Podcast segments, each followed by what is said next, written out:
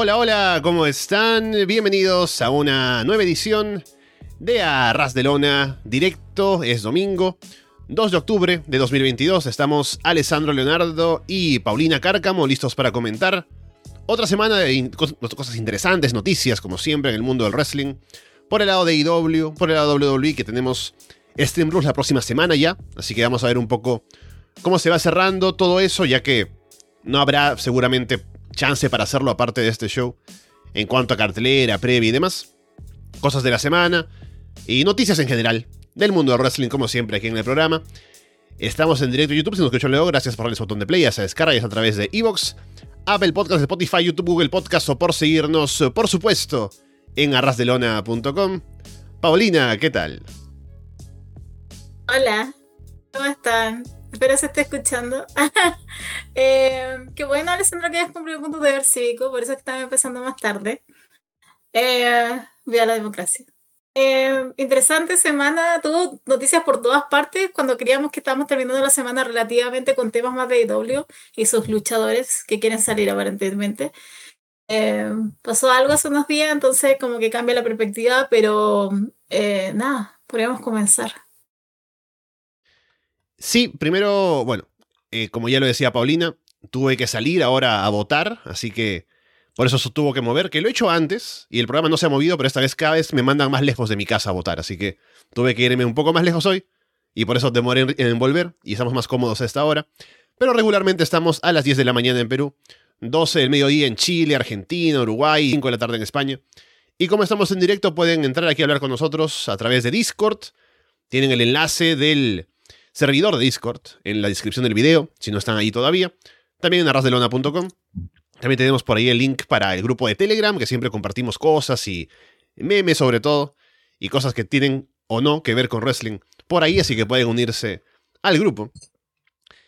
Y bueno, por lo demás, em, empezar con esto, no todavía con los temas de pronto de actualidad y regularmente de lo que hablamos siempre, sino con una noticia que, em, bueno, ha sido el fallecimiento de Antonio Inoki, la leyenda, no solamente del wrestling japonés, sino del wrestling en general que falleció, aquí viendo los datos para decirlos bien, a los 79 años.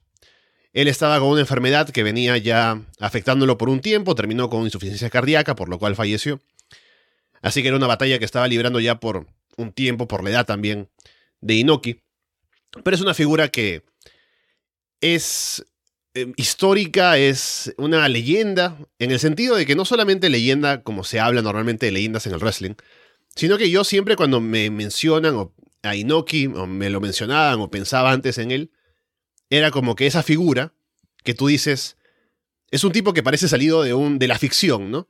Como que ha movido masas, no solamente en el, en el deporte, ¿no? En el wrestling, sino también en la política, en la sociedad japonesa. Es una figura tan fundamental en generar cambios, en crear New Japan, en crear otras cosas, en hacer la lucha con Muhammad Ali, e ir al evento este de Corea del, del Norte, ¿no? Y todo lo que ha hecho en su carrera. Y la influencia que ha tenido en luchadores, en entrenamiento y aparte también como mentor. Y todo lo que ha sido Inoki es una figura que trasciende mucho solamente el wrestling. También debo decir que no soy yo la autoridad como para hablar de él porque he visto cosas de él, pero no todo lo que puede haber hecho el tipo, que es muchísimo. Así que seguramente habrá espacios donde se podrá eh, leer, escuchar a otras personas que han estado más al tanto de su carrera, ya sea eh, por el tiempo de haberlo visto ya personas mayores, o gente que se ha dedicado más a ver lo que ha hecho él de manera hacia atrás históricamente. Pero ha sido una noticia que no diré que es triste, o sea, es triste saber que falleció. No es chocante por lo del tema de salud, de la edad, pero que al tener esto ahora nuevamente, tener en mente la idea, la figura de Inoki, da pie a que uno pueda empezar a recordar, poner en perspectiva lo que ha hecho el tipo en su carrera, que ha sido muchísimo. Así que que descanse en paz la leyenda Antonio Inoki y pues que esto de oportunidad de gente que de pronto no está muy al tanto de lo que ha hecho él para que sepa un poco más de todo, o al menos una parte, de lo que ha llegado a ser Antonio Inoki. Eh, sí, yo creo que mi comentario igual va, va más por ahí. Eh, bueno, leyenda más que, o sea, creo que queda poco, porque como decía, no es solamente algo que se queda en el wrestling, o sea, ha abarcado varias áreas más. Entonces, eh, fundador, eh, ahí con su. Me acordé de. Porque lo último que hizo creo que fue el capítulo de Dark Side of the Ring, cuando hicieron el, ese, ese, ese evento en Corea del Norte, cuando tuvo la pelea con Ric Flair. Eh, entonces ahí él estaba contando su experiencia y creo que, claro, ya está en una edad eh, que, claro, no se puede considerar como triste, pero aquí es donde se abren como las puertas para que uno entienda el legado que tenía Inoki y lo que ha tenido a través de los años, todo lo que ha hecho, eh, se habla con Muhammad Ali, entonces se abren diferentes maneras, o sea, se abren puertas para que uno entienda eh, por qué es tan importante. Entonces, claro, aquí están también estoy como tú en esa, en ese, en ese contraste de que eh, tampoco, no sé si soy la más adecuada que hubiera estado Jin. Jin creo que hizo un, un artículo para solo wrestling. Está ahí el escrito. Creo que él es el que está a cargo. Entonces ahí pueden leer. También nos salió más en más, en varias páginas de lucha también, más escrito para que vayamos entendiendo lo que tiene el manejo con el, inglés, tal vez ver otros, otros sitios. Y nada, o sea, creo que eso es, creo que cuando pasan estos, este, tipo de, de, acontecimientos, cuando fallece algún luchador, uno aquí puede ver la perspectiva y puede ver eh, lo que se hizo hacia atrás. Que igual lo de Inoki, como digo, es bastante impactante porque igual no solo política, wrestling, boxeo, sino que también influyó en la cultura popular. Creo que lo último es que en Baki, la serie de Netflix, hay un personaje inspirado en él y tiene mm. todo un, un tiene todas unas líneas dedicadas a lo que es el pro wrestling. Entonces, no es solamente algo que se quede en, en, en nosotros, sino que hay otros, otros áreas y otros sectores del, de, del espectáculo que en el que él igual estaba muy, muy presente. Así que lamentable, pero insisto, se abre otra, se abre una, una, puerta para entender su trabajo y toda la influencia que ha tenido, incluso tan no muy poco. Ahí está entonces un poco la mención a Inoki, que como digo, habrá más espacio seguramente para que se pueda abordar más a fondo la figura de él, posiblemente por acá en Barcelona o si no por otros lugares. Hablando ya un poco de lo que nos compete regularmente, semana a semana por acá, ha habido algunos cambios con AEW, sobre todo ahora con, por un lado, el hecho de que, para, primero en Latinoamérica, ¿no? Que se ha anunciado que ya AEW Dynamite Rampage no se va a transmitir a través de la cadena Space, como lo estaba sucediendo anteriormente, ni en YouTube ni nada, solamente han vuelto ahora a AEW Plus en Fight TV.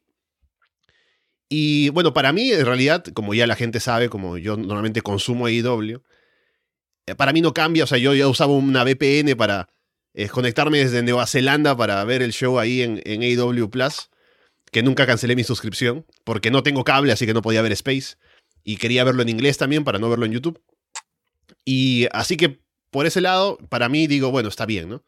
Pero he visto ya muchos comentarios de personas que dicen, ah, si no está ahora en Space, pues no lo voy a ver, porque no voy a gastar ese dinero, o porque era mucho más cómodo para mí encontrarlo por YouTube. Así que ya por un lado se ve esto afectando a la audiencia de personas que de pronto estaban viendo IW y también ahí ves, se ve algo también de la fidelidad que habían creado en ese fan que dice, bueno, si no lo tengo fácil, no lo voy a buscar. Y además, también en AEW, antes de entrar a temas de contratos y otras cosas, escucho por ahí un ruidito, que no sé qué es. A ver, ya se fue. Em, aparte de esto, también hay ahora algunas noticias o reportes. En el Observer ahora último salió unos datos de cómo estaba la venta de entradas para próximos shows de AEW, que no está yendo tan bien como uno esperaría, sobre todo en comparación a cómo era en ese mismo mercado hace un año o en otros momentos. Y por ejemplo, para ahora, siguientes shows, parece que los Rampage no están... Por ejemplo, hay un Rampage en vivo en, Canadá que no genera tanta, tanta atención de público para comprar entradas porque parece que, que en Canadá se transmite Dynamite, pero no Rampage, por ejemplo. Así que por ahí a lo mejor hay una percepción que no es de un show grande. También en otros mercados que se han movido menos que antes, así que parece que la popularidad de IW no se mantiene tan estable. En televisión se mantienen bien, que siempre están como número uno o dos entre, los programas que se transmiten en su franja horaria. Pero a ver si esto se refleja también en la asistencia de público a los shows. Esperemos que no vaya a tener luego arenas vacías AEW en pantalla. Primero lo de AEW en YouTube, que se va de Space. Una mierda, por Alessandro. ¿Qué más quiere que te diga? ¡Ay, qué horrible! De, literal me arruinaron el viernes a mí con esa noticia. Primero lo había leído en el Telegram y me dije, ay, están tonteando. Están, es una broma para todos. Es un work para todos. Y no, después vi la oficialidad y fue como, oh, Dios mío, ¿por qué, ¿por qué hace esto? AEW entiende que quiere ganar sus 7 dólares mensuales. Ahora hay que pagar mucho contrato ahí. Eh, igual yo creo que está ni o sea, problemas de plata nunca va a haber. Como que él, aunque tenga que poner de su bolsillo, lo va a hacer. Es una fuente inagotable de dinero. Pero eh, para mí, por lo menos, igual, porque yo lo veía en YouTube. No lo veía por el canal Space, sino que me funcionaba. Ya me había acostumbrado incluso a los comentaristas, que son bien pésimos. Pero uno ya se acostumbra, ya como que pasan nomás, ya después de un tiempo se, como digo, se acostumbra y aparte muy entretenido también los comentarios que uno va viendo al lado. O sea, ese, ese fan de repente de la W, el de W que quiere hacer guerra, es como muy entretenido de repente en algún combate que está medio flojo ver cómo se matan ahí los comentarios. Pero encuentro que es pésimo. Aparte me da mucha risa que haya sido este anuncio justo eh, el último día de la herencia hispánica que se celebra en Estados Unidos. fue como mm. feliz eh, herencia hispánica, entonces fue muy aún más gracioso todo lo que se dio con este anuncio. No lo había pensado, pero tienes razón. ¿no? porque estamos en este mes, no, no, es, no, es, como de, de, septiembre que acaba, sino es como desde 15, 15 de septiembre a 15 de octubre es como el mes de la herencia hispánica, ¿no? Y justo ahora nos cancelan Space. Claro, entonces fue como esa ironía de la vida, de que, claro, pones herencia hispánica, bueno, Latinoamérica se quedan ahora sin Space, excepto Brasil. Excepto Brasil, que en Brasil sigue, pero nosotros todos eh, pagaron los 7 dólares, yo igual lo estaba pensando, honestamente. Como que lo estaba pensando porque es más fácil, porque si bien uno sabe que hay ciertas páginas de piratas, eh, uno sabe que, que, hay ciertas páginas, eh, igual de repente esas páginas se caen un poquito, un poquito.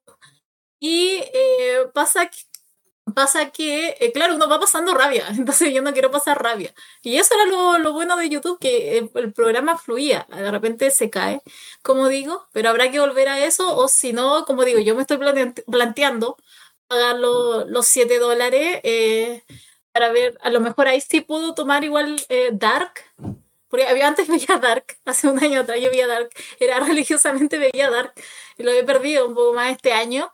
Y eh, Rampage igual. Y con todo eso que igual yo creo que todas estas ventas de entrada, eh, y bueno, todo esta, yo creo que igual estos, estos buqueos de estadios y de lugares donde se hace, ellos igual lo estaban pensando con otra gente en el roster. Con los Bugs, con Omega, con Punk, y ya no están. Entonces yo creo que eso es un factor para que gente eh, compre las entradas. Eh, ojalá no sigan decayendo o a lo mejor a que hora se tomen, se tomen en cuenta que como no están esos nombres tienen que buscar recintos más pequeños para que no se resienta porque tanto la W ahora como AEW si no venden la entrada es noticia. Entonces comienzan con todo esto de ¿será que fracasa? ¿Será que va a perder? Es como, no, veamos un poco las cosas, cómo se están forjando. Igual tienen a Brian Dalso, tienen a, MGF, tienen a... Mm, Moxley, Jericho, nuestro campeón Rick Honor. Entonces igual tienen gente, pero hay que saber capturar eso que ha estado un poco perdido con todo este tema, que todavía sigue, nos sigue amenazando, sigue siendo una sombra, que es lo que pasó con Box y Omega. Entonces yo creo que por ahí va, pero ojalá que esto no sea el estándar y simplemente sea como algo así como algo que no, que no va a ser después una, una constante. Sí, aquí yo también veo a Andrés en el chat, ¿no? Y haciendo campaña para compartir la cuenta de AW Plus con Paulina. Así que a ver si eso da sus frutos. Yo creo que lo voy a hacer. Lo voy a hacer porque como él me comparte la W, va a hacer ah, un, un intercambio. Ahí está, un intercambio equivalente. Sí, sí, sí, sí. Bien, bien. Un equivalente.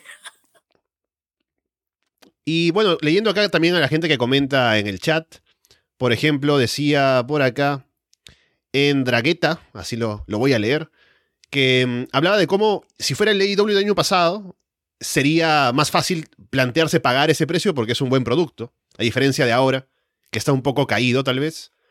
que también pensaba en esto, también leía por ahí algún comentario de cómo se han enfriado actos en AEW como el de FTR, como el de Warlow, como el de Hangman Page.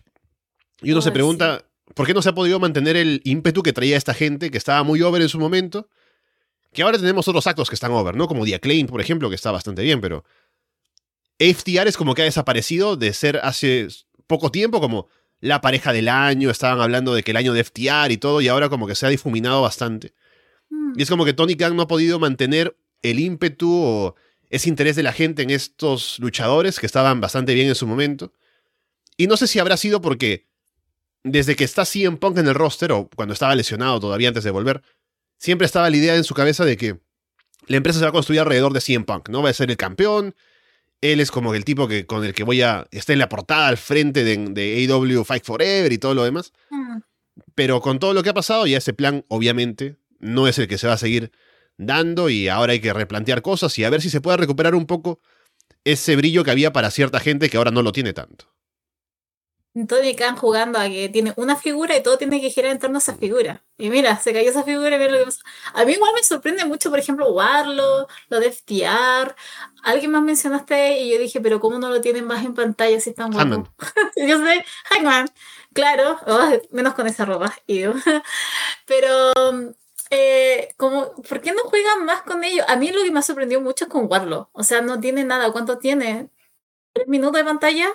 Que por lo general hace su, su squash y terminó. Pero no han trabajado una historia, no han hecho nada. Eh, de verdad que a mí me sorprende mucho eso.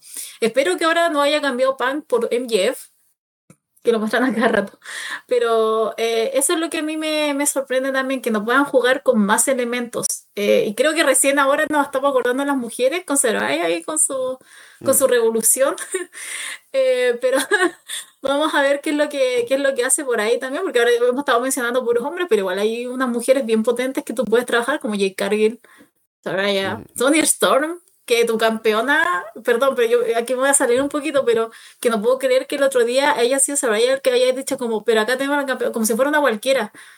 No era con esto la que tenía el micrófono, entonces como es tu campeona. Para eso ponerle sin ninguna sin ningún aviso a Saraya el campeonato y, y ella que está tu campeona si la vas a tener al frente. O sea, respétala un poco más. Pero claro, tienes otra figura y ha sido, como mencionado, o sea, muy extraño todo lo de FTR, lo de Warlow, lo de Hangman. Sé que se me están quedando actos, pero igual. Y con todo esto de Ring of Honor también es como una mezcla extraña. Ya sería bueno que saliera también ese ese TV deal ya sería como para que por lo menos liberemos gente y pongamos y separemos realmente quiénes son los de Ring of Honor y quiénes son los de AEW, que de repente eso igual puede confundir a algunas, algunas personas que ven el show no tan con regularidad, que nosotros sabemos quiénes son de qué empresa, pero la gente, la gente que lo pesca no hace un día, como, pero ¿quién es este? Claro, ahí entrar a explicar todo es un poco más complicado, pero me gustaría más que se definieran los roles y la gente que está en tu roster, porque creo que ahí es donde se han perdido las, las líneas. Sí, con, con, lo que tú dices y también lo decía Rodrigo en el chat, es nuestro momento semanal obligatorio de mencionar, ah, sí, bueno, ya saldrá el show de Ring of Honor y veremos si se arreglan un poco las cosas. Pero sí sería bastante de ayuda para dividir el roster. También sé que Tony Khan tenía la intención de él mismo también buquear Ring of Honor y creo que sería mejor que pudiera un poco delegar los trabajos, separar un poco los tiempos para que alguien más esté a cargo de otro show y que no esté a cargo de todo, porque también es un agotamiento seguramente creativo el tener que encargarse de todo. Pero ya veremos, veremos qué pasa con eso. y para continuar, sí, dale, dale, Paulino, dale. Es que, ya no eso, es que Tony Khan está abarcando mucho. O sea, supuestamente él solo está abarcando. Igual Vince McMahon abarcó solo, ni tan solo en su tiempo, porque igual tenía gente alrededor, tenía a Paul Heyman, tenía a Cornet, Imagínate que tenía Cornet ahí tratando de llevar a su idea. Tenía gente que estaba trabajando el lado creativo por otras partes. Y Tony Khan, yo aparte de escuchar que son, es buqueo de Tony Khan, yo no escucho a nadie más. Antes creo que había escuchado como creo que a Cody algo, eh, alguien más estaba, pero siempre es Tony, entonces él no puede estar buscando solo porque si no pasa esto, te concentras en tus, aunque no lo quieras favoritos, o en los que tú crees que va a tener más importancia en tu show y al final el resto va quedando atrás y, y, eso que estamos recordando solo gente que imagínense, eh, Warlock, Hangman, como los que están, pero hay, hay todo un roster gigante atrás, entonces esos están aún más perdidos. Entonces creo que ahí como delegar las funciones es esencial ahora en AEW, si no, tampoco vuelvan a ir decayendo, pero espero que no. Por el bien del negocio, espero que no. Bien, ahora continuemos hablando de AEW con algunos rumores, el chisme que nos encanta por acá. Que con lo de, lo de Malakai Black que había dicho, o sea, él había, ya se había anunciado o se había comentado esto. Y él también eh, escribió un mensaje luego de esta venia que hizo al público al final del pay-per-view, diciendo que necesito un tiempo, un poco para recuperarme, ver algunas cosas personales y demás.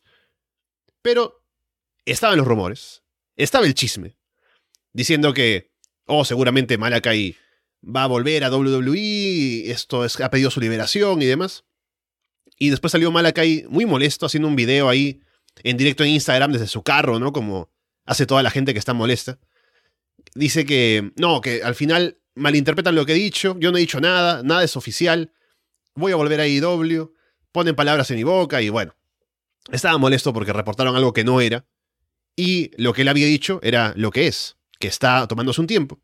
Se ha hecho un nuevo tatuaje en la cabeza también, que será parte también de la recuperación, me imagino. Y luego tiene pensado volver a IW. No, es que, no ha pedido su liberación, no está pensando ir a WWE, nada de eso. Y por otro lado, Body Matthews también, que es otro, y también coincidentemente de la House of Black, que también se va a tomar un tiempo. Igual está en ese, en ese momento, en ese espacio de qué pasará con él para futuro y Habrá que ver si eso tiene algo más detrás, pero parece ser un caso similar al del propio Malakai. Así que por ahí no va la cosa de que vayan a irse. Gente que sí está en redes sociales hablando un poco de su molestia o dando algunas, algunas insinuaciones sobre que están no satisfechos con el puesto que tienen. Es Andrade el ídolo sobre todo, dando retweets, eh, haciendo cosas por ahí, ¿no? Eh, y también, eh, bueno, iba a decir Rusev. Miro también por ahí como mandando mensajes ahí a las redes sociales, como diciendo, ah, no me etiquetan en tal y cual cosa. Y de que, ah, no he luchado en tanto tiempo, no sé.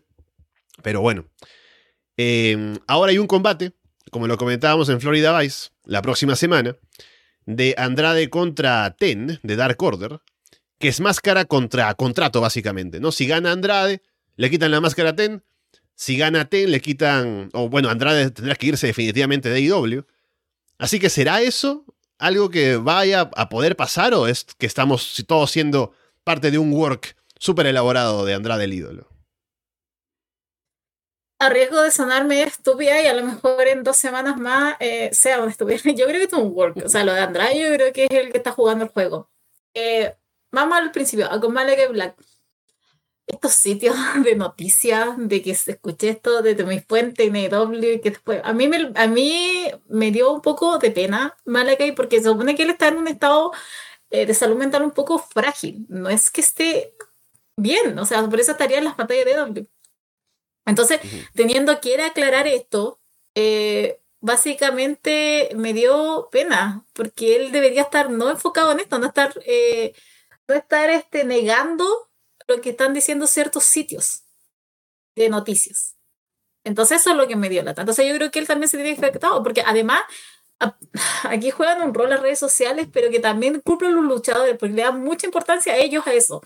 Creo que deberían estar sus energías en otra parte, pero siento que es como que de repente toman incluso al más nadie y le contestan y, y caen en ellos mismos en un juego. No sé pero me dio eso a lata por lo menos con Malakai Black porque él simplemente se supone que se sabía, se había alejado y se decía que igual eso hasta nosotros lo podemos decir un día, un domingo en la tarde, o sea, un domingo en un directo podemos decir, hasta nosotros lo pensamos así, obvio que deben extrañar a sus señoras, pero hay de decir, ellos pidieron la liberación porque quieren estar cerca de Malakai con Celina, eh, con Ria, eh, eh, Andrade con Charlotte. Entonces, claro, uno puede hasta caer en eso, pero de ahí como hacerlo esto una gran noticia, eh, poniendo a gente que trabaja en AEW como si fuera una verdad. Entonces, no sé, me encuentro extraño. Malakai, bueno, ya dijo, se quedaba en AEW. Buddy también se, tomaba, se toma este tiempo. A lo mejor Buddy se toma porque va a desaparecer Malakai y se da cuenta que sin él como que no funciona él tampoco. Pero lo de Andrade, no, yo lo de Andrade, de verdad que yo creo que no está volcando todo. Yo creo que él está viendo la posibilidad, así como entre mentira, verdad, por si sale. Si lo pueden liberar, se va, y si es que no, bueno, se quedará. Pero eso es lo que me pasa por lo menos con, con el caso de, de, Andrade, que aquí es el que es más explícito. Lo de Mir no tenía idea. Me Miro no, no había notado eso que... Sí, es más sutil, es más sutil, Miro. Ah, ya, es más like, no es tanto... Eh, FTR igual ayer se pronunció Dax, que dijo que, hey Tony, nosotros igual trabajamos contigo. Igual hay un poco de molestia. Es más entendible, sí, pero eh, FTR, dejemos tener a Reclaim el momento. Si ya va a llegar el suyo, ustedes van a ser los que le van a quitar. Así que tranquilo. Pero claro, como empezar a tirar todo esto eh, por otras partes no sé, hablarlo con tu jefe simplemente es como, eh, seamos adultos por favor. Eh, pero así, así lo podría dividir. Malakai, Buddy ya lo zanjaron, seguían en AEW. Andrade nos está workando todo y de ahí tenemos el resto que es como, ahí hay, hay, un enojo a lo mejor un poco más real en el caso de FTR. Em, viendo un poco comentarios y también lo que decías acerca de las posibilidades con Andrade, yo sí pienso que está, él eh, le gustaría volver a WWE, porque yo también, como fan, ¿no? Y alguien que comenta los shows normalmente, Veo a Andrade y digo que tiene mucho potencial, ha tenido grandes combates en AEW, pero nunca en grandes escenarios, o sea, ha tenido combatazos en Rampage, por algún título o sin título, con Pac, por ejemplo. Pero no ha estado cerca del retar por títulos o en rivalidades importantes realmente, solamente ahora con la Andrade Family Office, un poco con la facción ingobernable, ¿no? Pero no demasiado. Y en WWE, si bien en su momento cuando estuvo en el roster principal no hizo mucho, cuando estaba en NXT, era el tipo, en un momento, el campeón, eh, la, marca giraba a su alrededor, con Selina como manager, era un gran acto. Y Triple H estaba al mando en ese entonces. Y ahora que Triple H está al mando otra vez, me imagino que él verá que tiene posibilidades de que lo traten mejor de como lo tratan ahora mismo en AEW. Así que entiendo, aparte del tema de Charlotte Flair, obviamente también es algo que seguramente lo motivará de estar ahí trabajando junto con su esposa. Entonces pienso que hay algo de verdad en la posibilidad de que pueda irse. No sé si, porque además Tony Khan justamente dijo, o se el reporte también, de que ha dictaminado que no va a haber liberación de contratos de la gente hasta que se finalice. O sea, no le van a dar liberaciones a alguien que lo pida, sino tiene que terminar el contrato hasta la fecha que tienen estipulada. Así que ahora está siendo un poco más tajante en eso que antes la, la mentalidad de que, bueno, si se quieren ir, que se vayan, que ha dejado de ser así. Entonces, por eso no creo que Andrade vaya a irse ahora eh, en el combate de Rampage. Pero sí creo que metieron esa estipulación porque saben que la gente está al tanto de lo que hace Andrade en redes sociales y quieren meterle un poco de picante a la lucha. Sí, porque incluso después de esa estipulación, eh, ayer creo que volvió a tuitear lo mismo Andrade, así como ¿Cómo, ay, ¿cómo Hay, hay, algo que pone como libérenme, como Free Andrade. Pero claro, lo volvió a hacer. Así que no sé, yo igual espero que gane Andrade ese día porque quiero que ten, le quiten la máscara, por favor. Ese hombre no puede estar con máscara. Eh, y eh, igual, por lo menos saben jugar el juego, o sea, lo que queremos y lo pusieron de inmediato. Y también yo creo que todo esto viene de lo que estabas recordando ahora, lo que estabas diciendo de, de Tony Khan, que dijo, no, nadie, nadie se va, ¿qué se creen? Cumplen el contrato que corresponde. Entonces, es su manera también, a lo mejor si es algo de verdad, luchar contra eso. Pero eh, vuelvo a insistir, creo que acá hay un poco de, de work hell. Bueno, habrá que ver luego de la próxima semana, que yo igual apuesto, como digo, que no se va a ir Andrade si hay más de esto, qué más pasa, pero Rush ha firmado ahora un contrato estable con AEW. Está la facción ingobernable ahí teniendo un espacio, así que por ahí puede que hagan algo más de lo que han estado haciendo hasta ahora. Dando el salto ahora a WWE, tenemos, como ya decía al inicio, la próxima semana, el eh, día sábado, Stream Rules. Y ya podemos hablar un poco acerca de la cartelera. Solamente mencionar un poco cómo estoy pensando hacer esto la próxima semana porque ya he comentado por ahí, ¿no? Que voy a estar ocupado ese día, sobre todo hasta media tarde. Así que a ver, el día anterior, el viernes, hay Rampage y Battle of the Belts.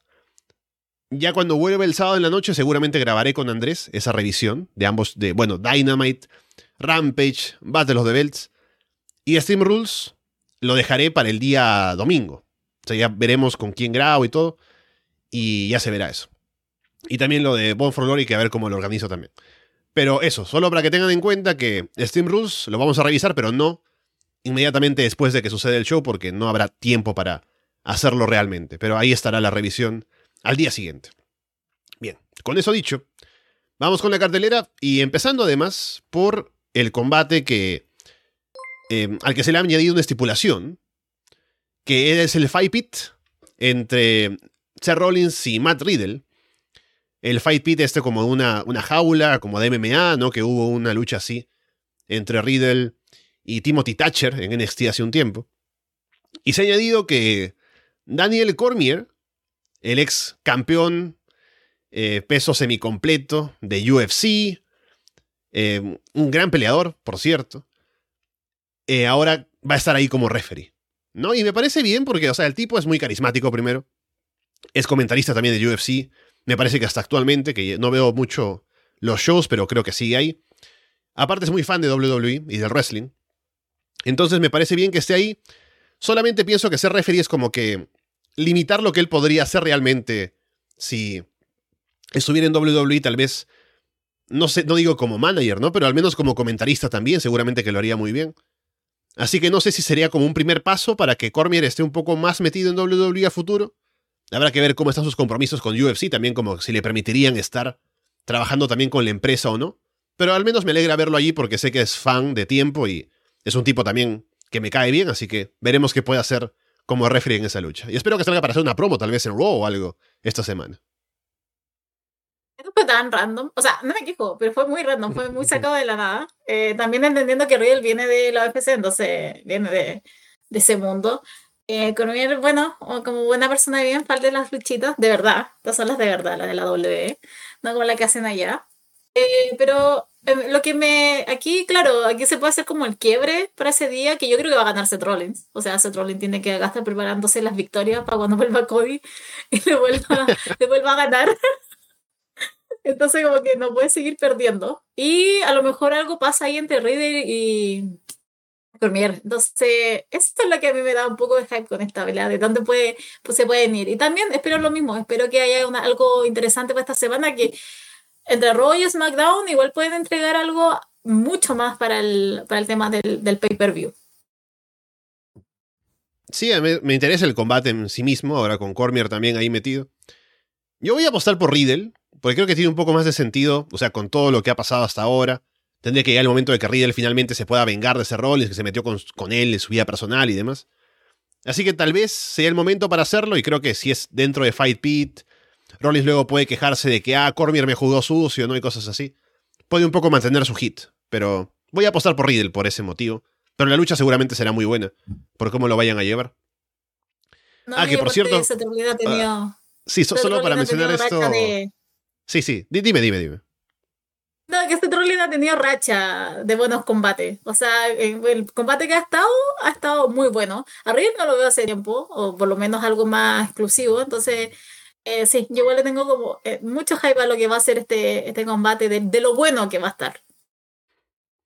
Que es el Fight Pit, y justamente esta semana Rollins recordó cuando un fan lo atacó ¿no? en, en, una arena em, hace no tanto tiempo, que le preguntaron en una entrevista, y él mencionó, sí, bueno, yo no entreno Jiu-Jitsu ni nada, ¿no? Y justo va a tener un combate de falsa MMA el domingo o el sábado, así que a ver cómo le va con eso. Ojalá haya aprendido un poco más de artes marciales el bueno de Seth Rollins.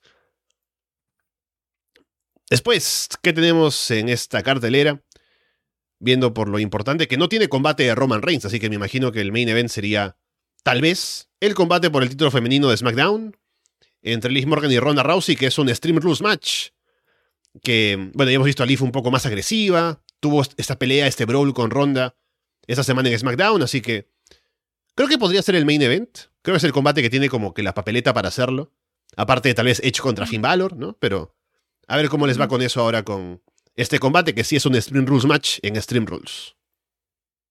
Claro, aquí está el factor. ¿Quién se va a llevar el main event ese día en Extreme Rules si no está Roman Reigns? No, mm. no, no, apareció tampoco nada de, los alrededores de Roma, porque haber estado los usos, a lo mejor, o Sami, en, en el mejor de los casos.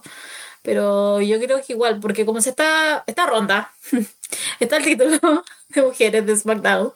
Y también, o sea, quiero ver que. Yo ahí me la, me la quiero jugar por Liv Morgan. Porque como la he visto. La he visto con más seguridad y la he visto más violenta. Entonces quiero ver cómo va a estar ese día. Pero si me tendría que jugar por algo y por alguien, contra todo pronóstico, creo que iría contra Liv Morgan. Ojalá no me, no me pienses en el futuro, pero por ahora creo que iría con ella. Yo también diría Liv. Por lo mismo, creo que ha lucido bien ahora, más segura, más fuerte. Creo que es un buen momento para establecerla como una campeona más creíble de lo que era antes, en lugar de quitarle el título y volver a Ronda Rousey. Y con Stream Blue se puede justificar, ¿no? Por las armas y demás, que no tiene que ganarle luchando nada más a, a Ronda. Así que me gustan sus chances ahora de cara al pay-per-view. También, ya que no estamos en ningún orden establecido, he mencionado el combate de Edge contra Finn Balor, que volvió Edge en Raw para retar a Finn a un combate que sería un I Quit match. Así que ahora con todos los elementos que hay aparte, con Judgment Day, Dominic y todo lo demás, y Rey Misterio, a ver qué tal sale este I Quit. Y. Porque es, un, es una estipulación que tiene como la chance de ser buena porque hay elementos ahí de tener que torturarse y golpearse con todo lo que puedan para que venga el, momento de rendirse. Al no tener pins ni nada de eso, ni sumisiones. Bueno, sumisiones sí pueden valer, ¿no? Pero es como que le quitas otro elemento de falsos finales posibles, ¿no? Pero creo que lo van a poder llevar bien y a ver qué tal sale este I Quit Match de Edge y Finn Balor. Sí, increíble lo que hemos esperado. Judgment Day estas semanas en Raw. Eh, está Laura, todo. Hasta Laura de Finn Balor, que venía bien alicaído. Aquí, después de ese Demon Valor, venía muy mal. Pero estas semanas, claro, ha sabido mejorar eso con el regreso de Edge. Y cómo se está dando, o sea, aquí tendría que ganar Finn Balor. Sobre todo por este reporte que aparece ahora que le quieren dar el push. Mi campeón. O sea, creo que ahí hay una cara que se está perdiendo y eh, creo que sería lo más óptimo. Además, tiene un séquito atrás Finn Balor, no está solo, está Caprice, está Rhea, está Dominic. Entonces, hay muchos elementos con los que tú puedes hacer perder a Edge y tampoco Edge está demasiado over. O sea, no, no, aquí tiene que ganar Finn Balor, tiene que afirmarse Judgment Day. Y si son verdad los reportes, creo que eh, nos daría aún más entusiasmo de ver lo que pueden hacer con Finn Balor ahí. Y aparte, Finn Balor se luce de hora de Gil, así que es mucho mejor. Sí, estoy de acuerdo con esa predicción. Incluso ahora, últimamente, sí, Josh Day ha mejorado.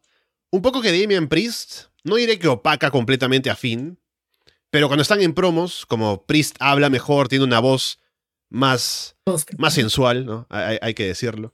Em, por eso es como que destaca más en, segmentos con Josh Day. Y se vende bastante bien por su carisma también. Y Finn Balor también lo hace bien, pero un poco que se queda corto en ese aspecto.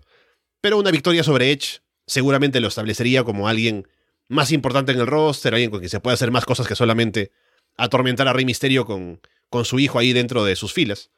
Entonces me gusta esa posibilidad y también apuesto por Finn Balor. Alessandro se estremece con la voz de Damien Priest.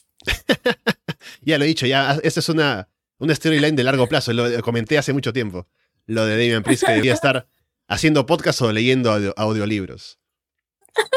lo compra todo Alessandro. Luego tenemos el combate que aquí Andrés también menciona que podría ser main event si vamos a tener un cliffhanger con el conejo blanco o algo. Que no sé si tanto así, pero tal vez algo habrá. Drew McIntyre contra Carrion Cruz en un strap match. Que siempre que vemos un strap match anunciado hay que preguntarse si será tocando las esquinas o solamente con una correa en medio y que se hagan pins y demás. Carrion Cruz. Eh, antes de eso quiero contestarle a Rodrigo Andrés, que dice, ¿cómo se ha visto Ronda en los programas? Con ganas de trabajar. ¿Cómo cambia la mujer cuando anda con ganas de trabajar y hacer una buena, una buena historia y una buena lucha? A lo mejor hay buena, buena, buena química con Dean Morgan, pero hasta se ve con ganas de trabajar. Ahora, eh, Drew McIntyre versus... Dios mío, Aquí me va a dar pena. Yo creo que Drew McIntyre va a perder. Va a lluviarle a Carrion Cross. ¿Habrá juego? ¿Lo hará bien esta vez, Scarlett? Eso es lo que yo quiero ver. Eh, pero más allá de eso, no. Creo que podría dar para el tema de White Rabbit, que espero que el punto final sea Stream Rule con Web Travel. O sea, no creo que aguanten aquí otro, otro mes más de pistas y QRs y aquí y allá, que es un tema de Vale que Black, porque aparte eso es lo que vio después con todo el tema de Vale que Black, que como estaba el tema, como que la gente se le había ido y todo. Pero espero que con White Rabbit termine ahí. Y con ese combate, ah, me va a doler el corazón, pero todos sabemos quién va a ganar que hacer Karen Cross. Pero bueno, eh, el favorito de, favorito de Triple H. Eh, sí, también lo veo por ahí. así que bueno, a ver si Carrion Cross termina cumpliendo con las expectativas que claramente tiene desde que estuvo en NXT y con ahora este nuevo personaje. Pero sí, lamentablemente, tristemente por Drew, seguramente tendrá que poner over a Carrion Cross en este combate. Bianca Belair defiende el título femenino de Raw contra Bailey y se anunció que será un ladder match. Así que un elemento ahí interesante para este combate, que veremos cómo manejan que puede llegar a ser muy bueno. Ya solamente con ellas dos luchando tenía hype por verlo y ahora que es un ladder match, mete algunas complicaciones en cómo se arme el combate seguramente, pero tiene también potencial para estar bueno. Ah, sí, a mí también me entusiasma mujeres en las escaleras. Eh, espero que a Bailey no le pase nada, como el día se estuvieran sacando ahí las lesiones. espero que no se lesione ni nada lo más peligroso que pueda pasar, pero a mí igual, algo estaban hablando de que First Letter Match de mujeres, algo. No alcancé a leer el título completo, pero estaría interesante eso. Y también, o sea, es que son las dos, es Bianca Belair con Bailey. O sea, Bailey estuvo un año fuera, pero, o sea, no se la perdió nada, creo. Y con Bianca retiene el juego ahí. Creo que ahí hay una, una, una retención de, de títulos. Creo que le va a, te va a dar más tiempo a Bailey para que eventualmente lo gane, pero sería quitarle mucho a Bianca ahora. No, no queremos tener esa secuencia otra vez con de Becky Lynch, ¿sabes? Cuando le quitaron el título. No queremos tener ahora esa secuencia otra vez de, quitarle tan pronto a Bianca Belair. Sí, yo también pienso esto, que Bianca lleva ya un tiempo como campeona, pero aún se siente que su reinado tiene como para dar mucho más. Entonces sería como no un buen momento para quitárselo ahora, a pesar de que Bailey viene y ha hecho un buen trabajo, está con damage control, Aparte un ladder match, por las escaleras y por lo que pueda pasar con intervenciones y todo, podría justificar una derrota de Bianca para que no luciera mal, perdiendo, por intervención de las otras chicas y algo, y que Bailey ganara. Pero aún así siento que el combate de Bianca se quedaría corto si terminara aquí. Entonces voy a pensar que Bianca retiene, pero no me sorprendería tampoco que gane Bailey. Y finalmente, de la cartelera nos falta hablar del combate que es un old fashion, a good old fashion Donny Brook match, que es una forma de decir que es un combate en el que todo vale.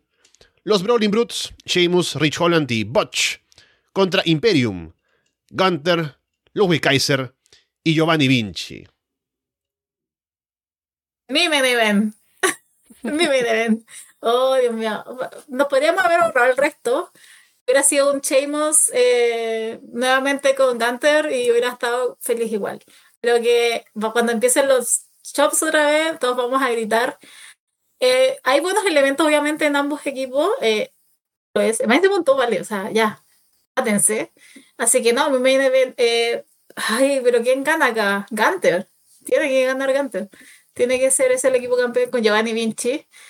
Todavía duele Giovanni. Cada vez menos, pero sigue doliendo un poco. Eh, pero esperando aquí a que se destrocen esos cuerpos, porque hay que volver a pintar. Aquí, aquí tiene que volver a pintar. Aquí ya se mm. terminó de Butch. Pero eh, sí, no, estoy esperando a que, a que se mantenga. Insisto, mi main event. Y este próximo viernes están vendiendo SmackDown como el inicio de temporada de SmackDown porque al empezar octubre empieza la temporada del otoño en televisión en Estados Unidos. Y ahora, por eso, por ese motivo, hay un Gunter contra Sheamus por el título intercontinental otra vez, así como en Clash of the Castle. Me pregunto qué tanto. O sea, el combate está ahí puesto como un combate grande por este motivo, pero también es el combate en el show previo a Stream Rules. Así que me imagino que serviría más como para vender el combate del pay-per-view más que como combate en sí. Me imagino.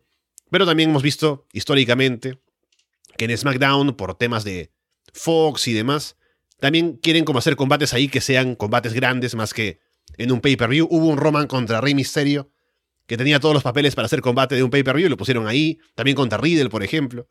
Así que quién sabe, a lo mejor. No sé si habrá cambio de título. No creo, o sea, estaría menos justificado hacerlo acá que haberlo hecho en Clash de Castle, por ejemplo. Pero quién sabe, a lo mejor algo pasa por ahí de cara a ese combate que cambia un poco las cosas.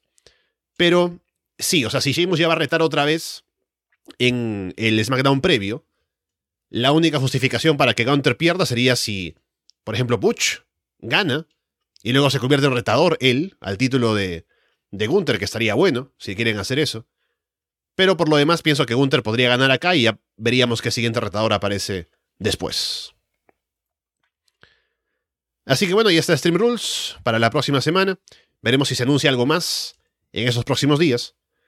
Y a ver si también me animo y hago una, una votación en el Patreon, ¿no? Que hay dos maletines que están esperando todavía a cobrarse, así que se acumulan las cosas. Pero ya me avisará quién quiere entrar en algún show. Sí, queda, queda dos. Uno, yo no me acordaba, pero alguien me habló ahora para Grand Slam y digo, ah, verdad que nunca cobró, ¿no? Porque le dije, y me dijo, sí, te voy a avisar, te voy a avisar en un momento, ¿no? Y no me avisó hasta meses después ahora en Grand Slam, así que aún estamos esperando que haya cobros de maletín. Ya pues, expira un año después. Hay que poner un tiempo límite, ¿no? Así como cuando dicen hasta el siguiente sí. vamos a poner algún tiempo eh, límite por ahí. Yo creo que debería ser ganas y al siguiente cualquier programa. Ahora, bueno, hemos pasado ya de hablar de STEM Rules y demás. Tenemos algo más con WWE. Como que Sasha Banks ha borrado referencias a la empresa en sus redes sociales. Estábamos pensando ahora con lo de Triple H volviendo, con el título femenino por parejas ahora recuperando un poco de brillo, tal vez hubo un torneo, está Damage Control con el título. Uno pensaba que había un poco más de posibilidades o caminos de que Sasha y Naomi, que se fueron en malos términos de la empresa, no se fueron contractualmente, pero se fueron eh, de estar en un show, de que la suspendieron y demás, pensábamos que podrían volver, pero al menos en el caso de Sasha, parece que habría ahí un bloqueo, algo que tal vez no están poniéndose de acuerdo en, llegar a, a, poder ver de que se pueda otra vez recuperar la relación que había anteriormente entre el luchador y la empresa. Así que por ahora, Sasha estaría alejándose de WWE y veremos si esto solamente es algo como para que la gente más bien piense, ¿no? Que, ah, no va a estar y luego cuando aparezca será una sorpresa. Pero creo que llegar al punto de cambiar su nombre en Twitter, que eso también genera el hecho de tener que volver a hacer la verificación con, con Twitter para tener la, la cosita esta azul, ¿no?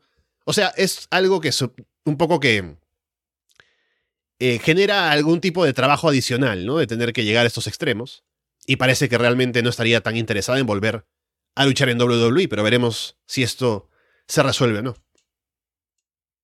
Para mí lo ideal era que, en mi mente, que Tim Morgan o sea, ganara contra Ronda y apareciera Sacha, pero bueno, apareció esta noticia, pero creo que en la parte de abajo de la biografía todavía sigue apareciendo como WWE Superstar.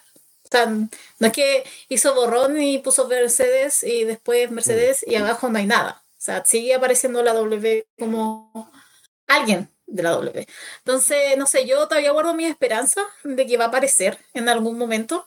Incluso teniendo en cuenta ahora con el tema de, de quién tiene los títulos en pareja, eh, Dakota y Sky. Sky, Sky, Sky.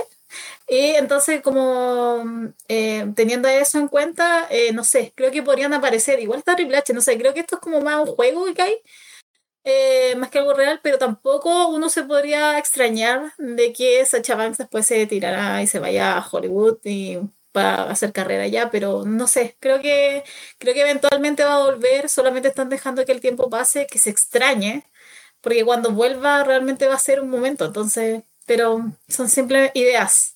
Nadie sabe realmente qué es lo que va a pasar ahí, pero creo que la relación puede ser mucho mejor con Triple H. Sí, ya se fue al final mal con Vince McMahon. Ese fue el problema con ellos, después lo que le hicieron en pantalla, de decir, bueno, dos personas malas trabajadoras que se fueron y dejaron al público votado.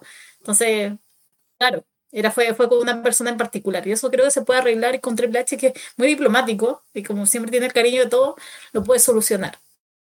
Pero creo que todavía no está todo, todo dicho entre Sacha y W y menos su, su partida. Y también acá Carlos pregunta en el chat, ¿no? Yo también me pregunto, ¿cuál es el tema con Naomi, no? Porque Naomi siempre me suena como la que acompaña a Sasha, ¿no? Cuando van, a los eventos estos que salen y Naomi está con ella. Sasha apareció en The Mandalorian, tiene como cosas que quiere hacer. Pero Naomi como que no tanto ahí por fuera de WWE. Así que habrá que ver también cuál es su situación y esto, como decimos, si termina llevando a que ellas vuelvan a WWE o no. Y también ahora que estaba mencionando esta posibilidad de que tal vez Sasha está haciendo esto en redes para poder de pronto sorprender en su regreso, me acordé algo que no había mencionado hace un rato hablando de Malakai Black, que también pensaba en un momento, ¿no? A lo mejor Malakai podría haber dejado que los rumores siguieran ahí como acumulándose de que se va a ir para que luego cuando regrese a IW sea como un mayor impacto de que, ah, no se fue, aquí está. Pero parte de lo que le molestó a él fue que estaba recibiendo amenazas de muerte en redes o mensajes de que, que te, te, vas a ir, estás abandonando la empresa, ¿no?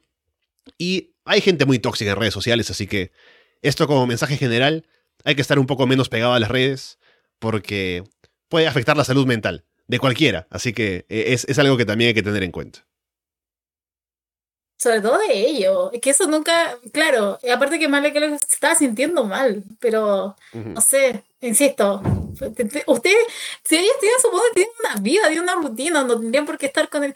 Por ejemplo, yo no sigo a, a pero igual, alguien que lo está criticando, a alguien que le contesta. Entonces yo creo que en unos meses vamos a tener la noticia de que Page renuncia a las redes sociales, como le ha pasado a no sé cuánta. Por lo mismo, porque no son capaces de controlar, sino contestarle a gente que realmente tú no conoces y que tienen un, ya llevan años, ya saben cómo es la gente que consume de repente el producto y como cualquier otro producto, hay gente muy tóxica. Entonces, no tomen el teléfono, no sé, o que alguien les maneje las cuentas o simplemente tuiteen pero no vean la respuesta. Es como tan simple como eso, pero parece que para ellos es imposible. Tienen que estar contestando tienen que estar viendo. Y claro, con Malakai a lo que voy, nuevamente a lo que decía, o sea, es algo que a él le molestó. En cambio, con Sacha no, no ha dicho nada, no ha hecho nada como que ha dejado, simplemente ella ha dejado, alguien, alguien le está manejando esa cuenta, entonces ahí es como que no, no ha interactuado ni nada, pero por eso, vamos a ver, vamos a tener que ver qué es lo que pasa y ojalá haya alguna sorpresa en algún evento grande que se venga ahora. Y Naomi. y Naomi. Grande Naomi. Pero. No, te queremos, Naomi. Te queremos. No, te queremos. Fan de Total Divas. Muy, muy bueno está ahí. Luego, antes de pasar a lo que nos quedó, tal vez pendiente de los shows semanales. Bueno, antes, eh, estaba pensando ya lo último, falta una cosa más, de WWE. territorio de desarrollo ahora, algo que te compete, Paulina, ya que tú estás ahí como la banderada de NXT junto con Andrés. Eh, habíamos escuchado, y con lo de NXT 2.0 y los planes de Vince Man, lo de las evaluaciones cada seis meses de talentos que estarían pues siendo allí eh, desarrollados y de pronto viendo si están con las aptitudes que se creen que puedan llegar a algo más. Y esto se va a mantener, o sea, va a haber evaluaciones cada seis meses, pero no es que cada seis meses van a despedir a gente que piensen que no está avanzando. A lo mejor sí, pero no será tanto al punto de, de ser tan drásticos. El plan es así, o sea, hay evaluaciones cada seis meses para ver cómo van avanzando los luchadores que estén ahí entrenando. Y tendrán un plazo de hasta dos años de ver si realmente van a tener la, capacidad o el potencial como para decir, bueno, ya, que se quede. No han pasado dos años y vemos que está mejorando lo suficiente como para que pensemos que se pueda apostar por él, así que sigamos invirtiendo tiempo y dinero en desarrollar ese talento. Pero si luego de dos años, y de ser evaluado cada seis meses viendo cómo se va avanzando, uno se ve que no está cumpliendo o que se ve que no tiene mucho más potencial del que ya le han visto, se iría. Así que estamos ya en ese proceso de tener que ir discriminando entre talentos que están con el potencial que la empresa quiere y aquellos que no. Así que veremos eh, cómo esto ya se manifiesta cuando tengamos casos más en concreto, ¿no? De que, ah, este se quedó, este se fue, y viendo cómo la empresa está evaluando sus talentos en el desarrollo. Banderá de los, de los eh, del talento de desarrollo y de los despidos también voy a tener que esperar dos años más para que echen a alguien, oh, para que le despidan, qué horror. Eh, bien, o sea, por lo menos están dando un tiempo prudente, dos años. Igual, ¿para qué, ¿para qué nos vamos a mentir? Si no todos los que están ahora luchando o están en alguna empresa tienen el talento para hacerlo. O sea, hay gente que simplemente está ahí por ser amigo de... Pero me gusta eso de que tengan, como digo, tengan el tiempo. Porque en seis meses tú puedes ver, el año también. Ya un año y medio, ya uno ya, ya. Si estos seis meses no convence, no convence, y si a los dos años también, porque ¿para qué van a seguir perdiendo dinero si pueden tener a alguien más? Pueden traer a alguien más que realmente rinda como ellos quieren. Eh, Claro, porque como yo veo NXT, uno ve gente que no ha mejorado mucho. sé que nombres que voy a decir ahora como que no, no, le hace mucho ruido, pero por ejemplo una Lash Legend, eh, creo que en otros tiempos no hubiera durado más de lo que está ahora. Yo creo que está, en este nuevo proceso de, de, ver los dos años. Un Zion Queen que bien, tiene todo el aspecto, pero todavía no conjuga eso ni en el ring, ni en un... En... Ahora creo que está encontrando su, su personaje, pero también está como, se ha demorado, o sea, vamos el año y recién está encontrando algo. Entonces, me parece prudente, eh, me parece bien y lamentablemente una empresa que está buscando lo que quiere y lo que no quiere, entonces, por ellos. Pero y bien mal por mí, porque ahora que nunca voy a tener despido ahora, hasta dos años más. No, claro, aparte es una empresa que está invirtiendo, como decía, tiempo, dinero en gente que piensa que va a poder aprovechar en el futuro. Y si ven que no, entonces no tienen por qué decir, bueno, pobrecito, no hay que seguir pagándole un sueldo, sino que si no va a cumplir con lo que la empresa quiere, pues no se puede quedar. Así que me parece que está bien. Es un tiempo prudente, además, como dices, entonces no hay excusas. Alguien tiene que mejorar en dos años, si no, ¿qué, más se puede hacer en WWE? Y ahora sí con lo que quería comentar, lo último antes de pasar a los shows semanales. Fabi Apache se fue de AAA, luego de haber estado toda su carrera ahí por 24 años, desde el 99, según veo acá en Cage Match. Y ha firmado con Consejo Mundial de Lucha Libre. Ahora, Fabi tiene 41 años, va a estar ahí, no va a poder utilizar el nombre de Fabi Apache completo por derechos de, de la empresa, sino solamente Fabi. Pero es interesante ver ahora que Fabi Apache pues, ha decidido buscar otras cosas, estará allí en Consejo Mundial. Eh, he visto cosas de ella, o sea, es imposible no verlo casi por todo el tiempo que digo que ha estado ahí en AAA y aparte como luchador importante de sus shows. Y ahora en consejo, que bueno, por el nombre que tiene seguramente llamará la atención de la gente que vaya a verla allí. Así que bueno, bien por ella, si quiere, si ha visto que ahora es momento de dar el salto, hacer otras cosas, pues me parece que está bien. Y a ver cómo le va ahora en Consejo Mundial, si puede generar algún tipo de... algo que, llame la atención, que de pronto genere más eh, conversación y vistas dentro de la empresa por el lado de la lucha femenina. También, que marcando ocupado, se supone que se había ido. Dio una entrevista de por qué se había ido, no la alcanza a ver. Pero asumo que estaría frustrada, no sé, con AAA. Pero después aparece la noticia y fue como, ya, como que, bueno, bien por ella, bien por ella, bien por la división femenina del consejo, pero más allá de eso, como, más que nada es como el marqué marcando ocupado. eso me pasó, quedé como, ya, ok, habrá que verla, supongo. Pero fue muy extraño. Tengo que ver esa entrevista porque hay una entrevista en donde ella explica su reseco hace tres semanas, creo que salió, de por qué había salido de Pero a lo mejor le puedo encontrar un poco más de contexto escuchándole a ella y supongo que algo le trajo el consejo, quién sabe. Igual ya, tiene sus años, ya tiene una carrera, sí. Yo creo que más que nada a lo mejor va a divertirse que es lo que busca más, más allá de eso. Pero igual, quedé muy mercando ocupado. y bueno, también como dice Carlos aquí en el chat, puede ser una cosa tan sencilla como que ya luchó con toda la gente con la que podía luchar tal vez en AAA y ahora en Consejo Mundial tiene más rivales nuevas, ¿no? Cosas nuevas que puede hacer. Y ya luego de tantos años de carrera en AAA, pues le viene bien un cambio. Así que bien por ella, veremos qué tal le va. Ahora sí hablemos un poco de lo que hubo en Raw. Ya hemos hablado de Finn Balor y el reto de Edge para el combate en Stream Rules.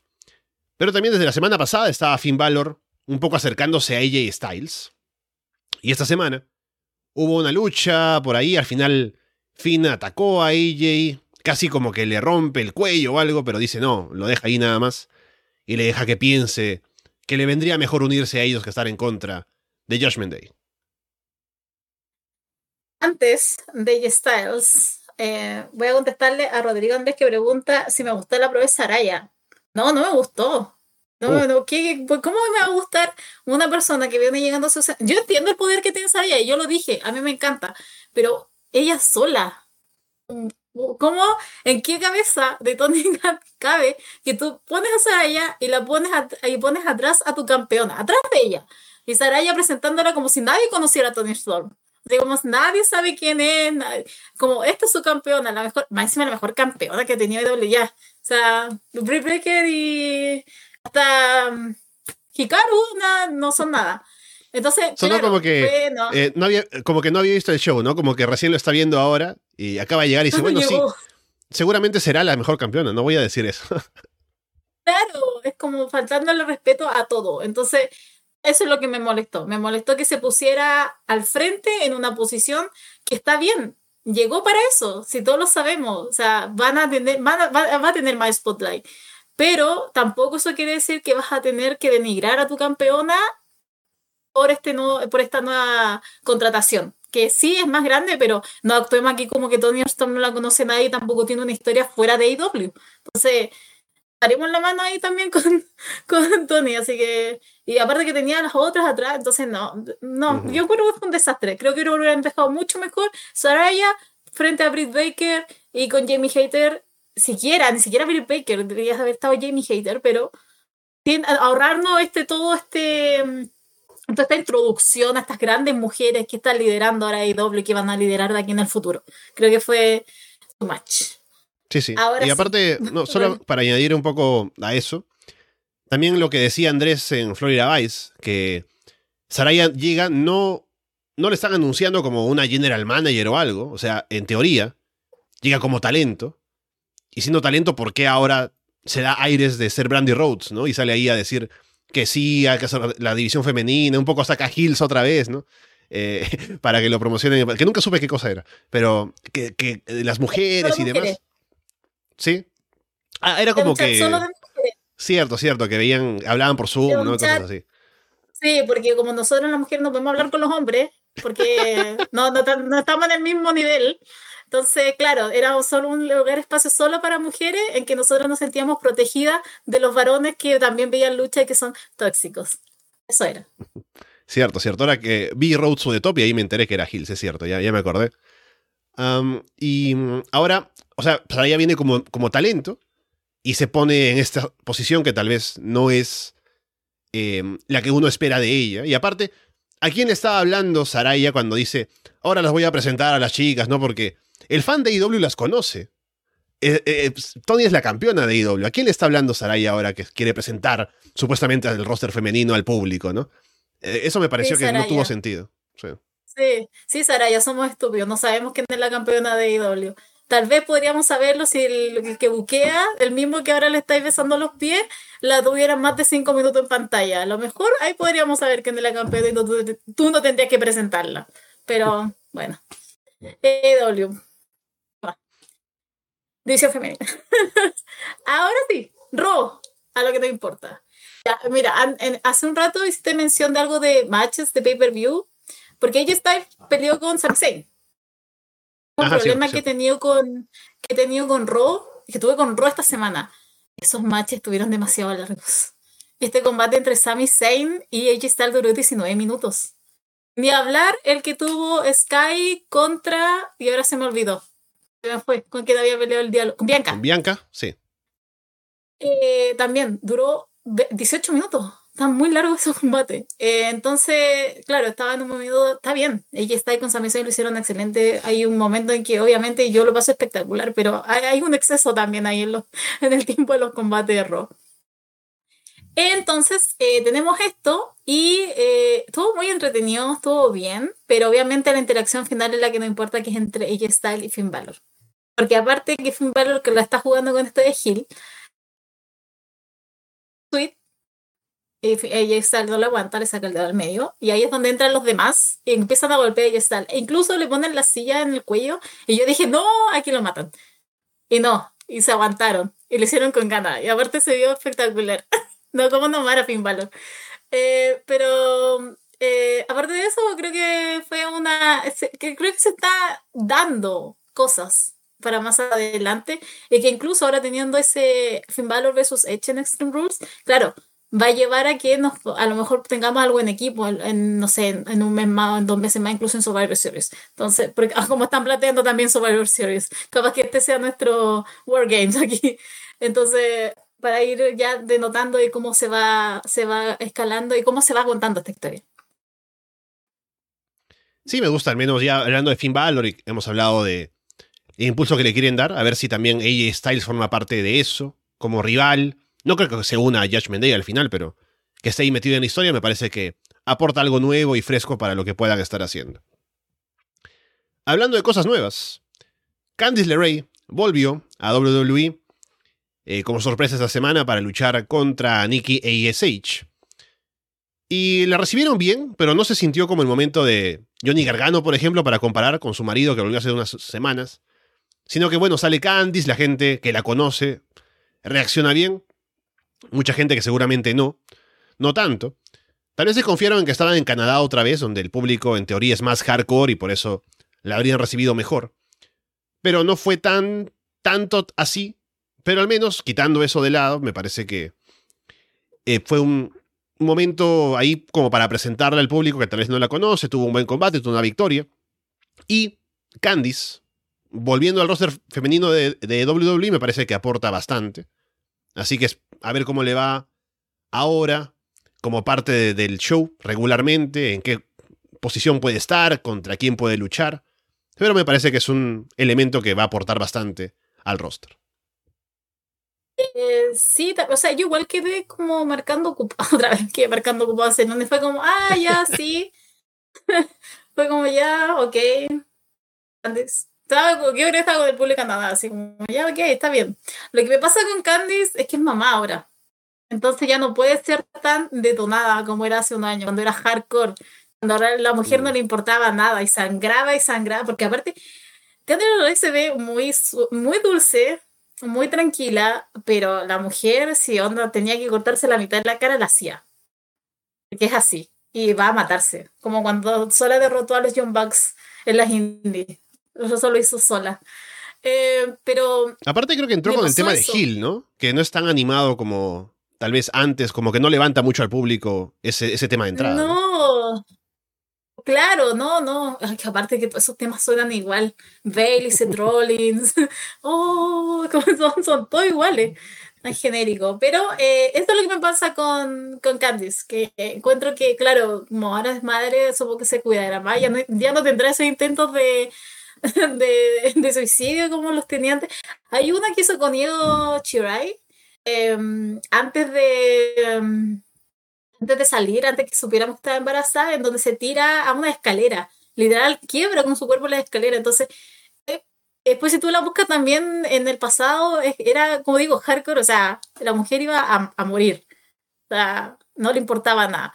Pero claro, ahora tiene un personaje mucho más seguro y sí, creo que levanta mucho más si fuera una babyface. Creo que ahí por ahí va y creo y ojalá tengo las esperanzas, yo tengo, y ojalá que no haya cambiado tanto con el tema de la paternidad y tenga ganas de seguir matándose. Porque creo que ahí hace como. También ella tiene su distinción. Como que se distingue del resto, que no es tan cuidada con respecto a si se tiene que tirar de alguna parte, lo va a hacer y punto final. Pero eh, sí, que bastante así como bastante como, ah, ya sí, está bien. Eh, eh, debutó, pero incluso creo que más me interesó por el tema de Nicky H.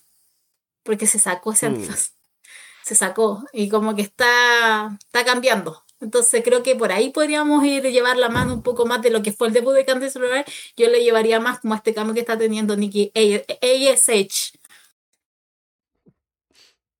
Sí, también estoy esperando ese cambio, que ya se hace tarde para que venga. Y bueno, lo último destacado para comentar de Raw es que Miss estuvo ahí. No sé dónde estaba Tomaso Champa, no estuvo esta semana acompañándolo. Pero él consiguió supuestamente a como los mejores profesionales de la seguridad en el país o algo. Y los llamó la Miss Force, que iban a estar ahí para defenderlo, ¿no? De que apareciera Dexter Loomis o algo. Y bueno, la Miss Force fracasó rotundamente y apareció ahí disfrazado Dexter Loomis, ¿no? Para atacar a Demis, ponerlo ahí a desmayar, ¿no? Eh, con una llave, con el silencer. Así que la historia sigue por ahí. no ha habido como que más de...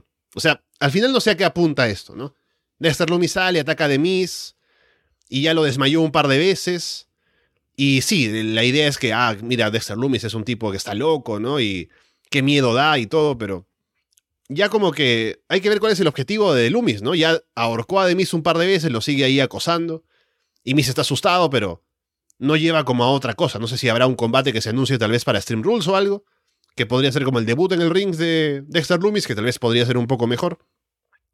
Pero con lo que estamos hasta ahora, me pareció en un momento interesante, ¿no? Este segmento de Dexter en la casa de, de Miss, por ejemplo, estuvo interesante. Pero quitando eso, no ha habido mucho más que me genere mucha expectativa de tener a Dexter Loomis ahí haciendo una rivalidad con The Miz. A mí me pasó como algo contrario.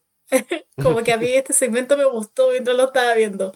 Porque aparte que fue como un build-up, como que se fue construyendo a medida que iba pasando las horas. Porque Miss presenta esta fuerza que eran unos niñitos, o sea, ¿a quién protegían? A nadie, eran unas cositas. Eh, los van sacando y a medida en que van pasando las, otras luchas, por ejemplo, se ve backstage en una en que pasa Kevin Owens y ve a uno de los de los seguridad de Miss votado.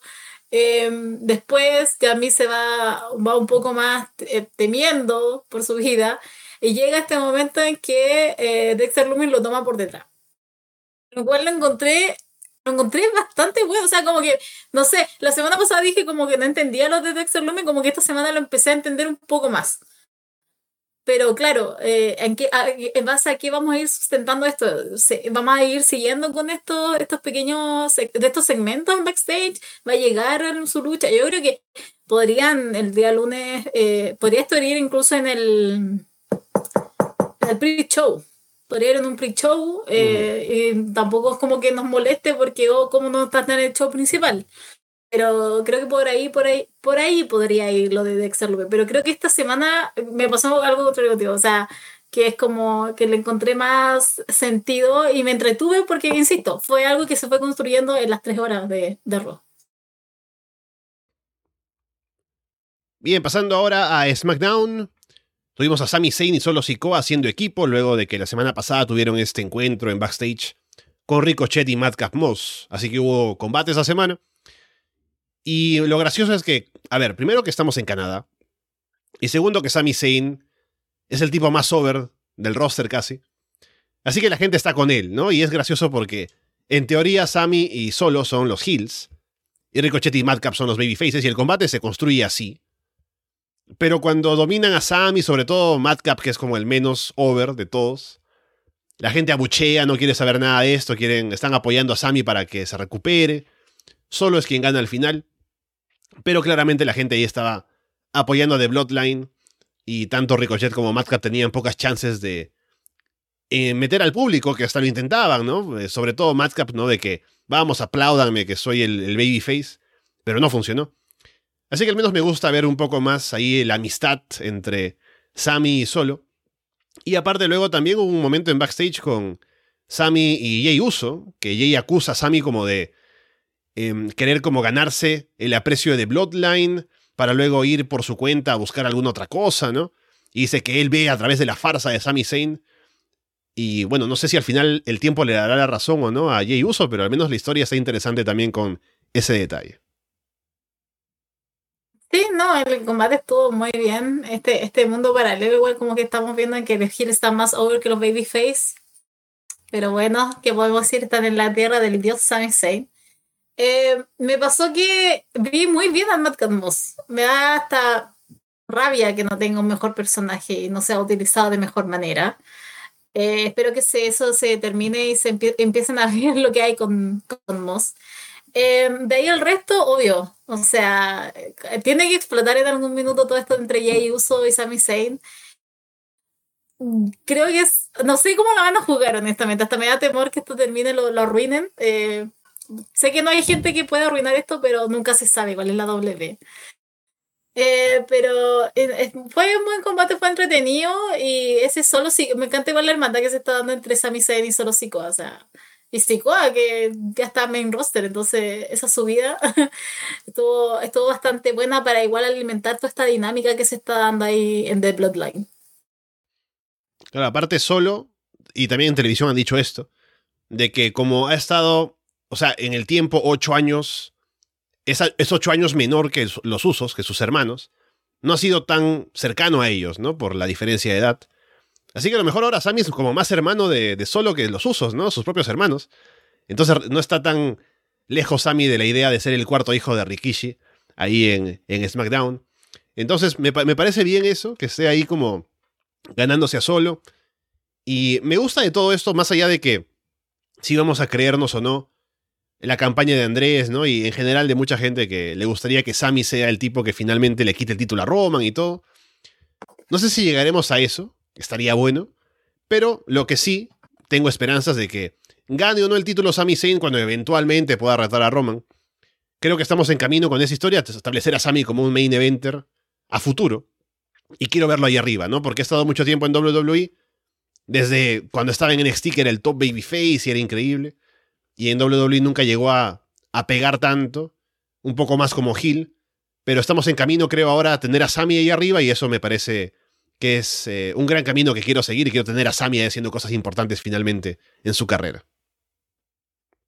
Mm, sí, o sea, más que mal está en el. está con los top dogs de la compañía. Es el respeto del, del jefe tribal. Entonces, creo que está súper bien posicionado. Si no podrían ganar con solo ese sus campeonatos de pareja, igual siguen de Bloodline.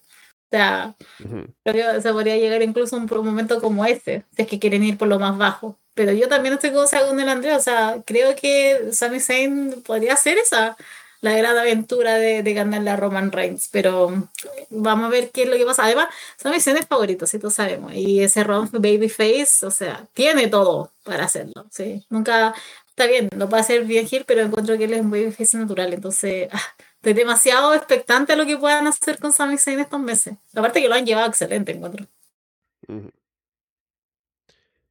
Otra novedad que podemos comentar en SmackDown es que Max Dupri de pronto dejó Máximo Mail Models, o sea, él...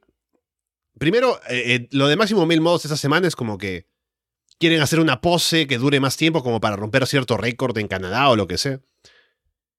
Y Dupri está molesto con ellos por el hecho, por un lado, de que no ganaron el combate de la semana pasada por ponerse a posar. Y ahora los critica también por esto, como que están más preocupados por modelar que por luchar, ¿no? Y ya, está todo bien. Al final, todo esto apunta a que Max Dupri va a volver a ser LA Knight y todo lo que quieras, pero aún así, es. No, tiene mucho sentido que fue él quien en Storyline trajo los Maximum Male Models, hizo la campaña para que ellos hicieran las pasarelas y todo esto, y se hizo esperar además para hacerlos debutar, para que posaran, más que para ponerlos a luchar, y que ahora les reclame de que no luchen, ¿no? pero bueno, sería todo para que seguramente queden ellos como a cargo de Maxine Dupri y él ir por su lado ahora como luchador regular en el roster. Así que no sé si el, fin justifica los medios, pero la historia como que no tiene mucho sentido por ese lado.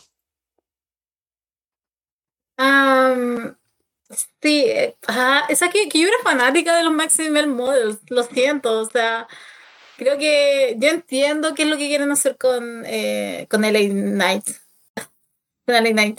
pero me estaba entretenido, que estaban llevándolo bien, era parte del entertainment que es necesario, por lo menos en SmackDown. Como que claro, incluso siento que es más que nada el eh, siento que ahora es más em, Maxi Dupri, o sea, LA Knight, siento que es más que nada un mensajero de lo que quiere decir Triple H. Y esto era una estupidez, que con esto no iban a llegar a ninguna parte, que son más que eso, que como lo siento que eh, son es el discurso de Triple H que lo quiere hacer pasar por el Night y dejar fuera todo esto que fue en el periodo de Vince McMahon. Eso me pasó a mí, que no, no, como que estaba escuchando a Triple H, como que eso era lo que me estaba pasando, porque encuentro que la idea tampoco es como tan pésima. Lo siento, yo voy a defender a los Models. Creo que no es tan terrible, porque era un episodio entretenido, o sea, daba juego, da juego.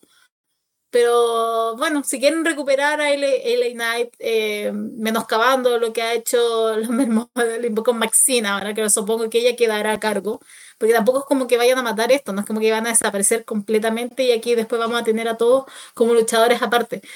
Pero sí, me gustaría que lo hicieran como por otro lado, simplemente él diciendo como que renuncia ya. Y aparte dice, yeah, no fue como, yeah, fue como un poco más frío, pero supongo que va a ir creciendo de aquí en adelante. Pero me pasó eso, me pasó que era el discurso de otra persona eh, a través de, LA Night y pucha, no quiero que se vaya un modelo, de verdad que no.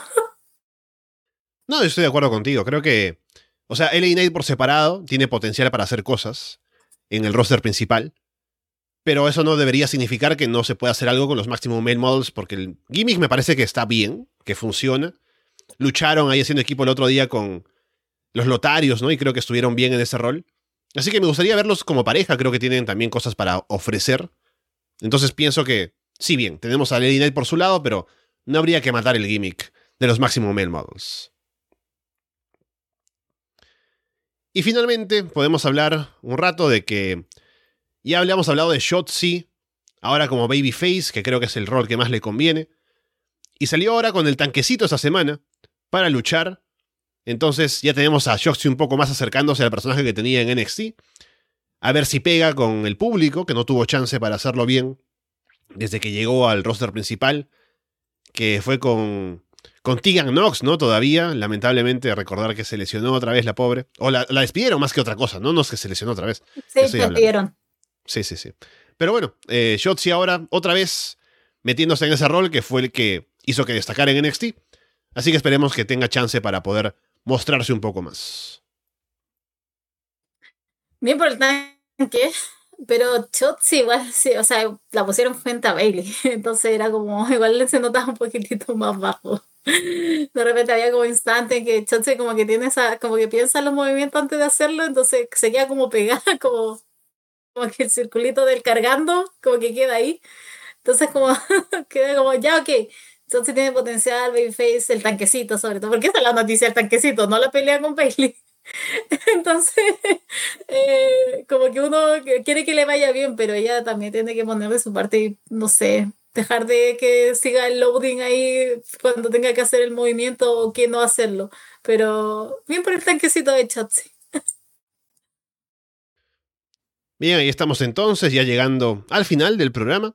Solamente comentar tal vez que hay shows que me llaman la atención, o sea, yo saben que estoy con corto tiempo de ver cosas, ¿no? Pero hay shows de GCW con Freedoms en Japón que están buenos, así que eso sí los voy a me voy a dar el tiempo para poder revisarlos, que vale la pena y seguramente para Underground saldrá algo por ahí.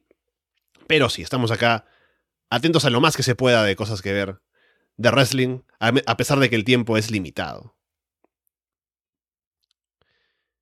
Y bueno, con eso podemos ir cerrando el programa. Déjeme que ponga la música por acá. Agradecerles como siempre por escucharnos, estar con nosotros por acá en el directo y también con los shows que tenemos de Arras de Lona, con Puerta Prohibida, los especiales de shows grandes, que ya vendrán unos cuantos en estos días. También, sobre todo a la gente en el Patreon, un agradecimiento por apoyarnos por ahí, con los shows que ofrecemos con Monday Night, que hablamos de Uncensored, esta última semana, de camino a WrestleMania 13 también Florida Vice, siempre hablando de IW, Underground que volvió y demás cosas que ofrecemos por ahí. Tenemos también la Casa de los Horrores que ya volverá cuando se puedan organizar por allá.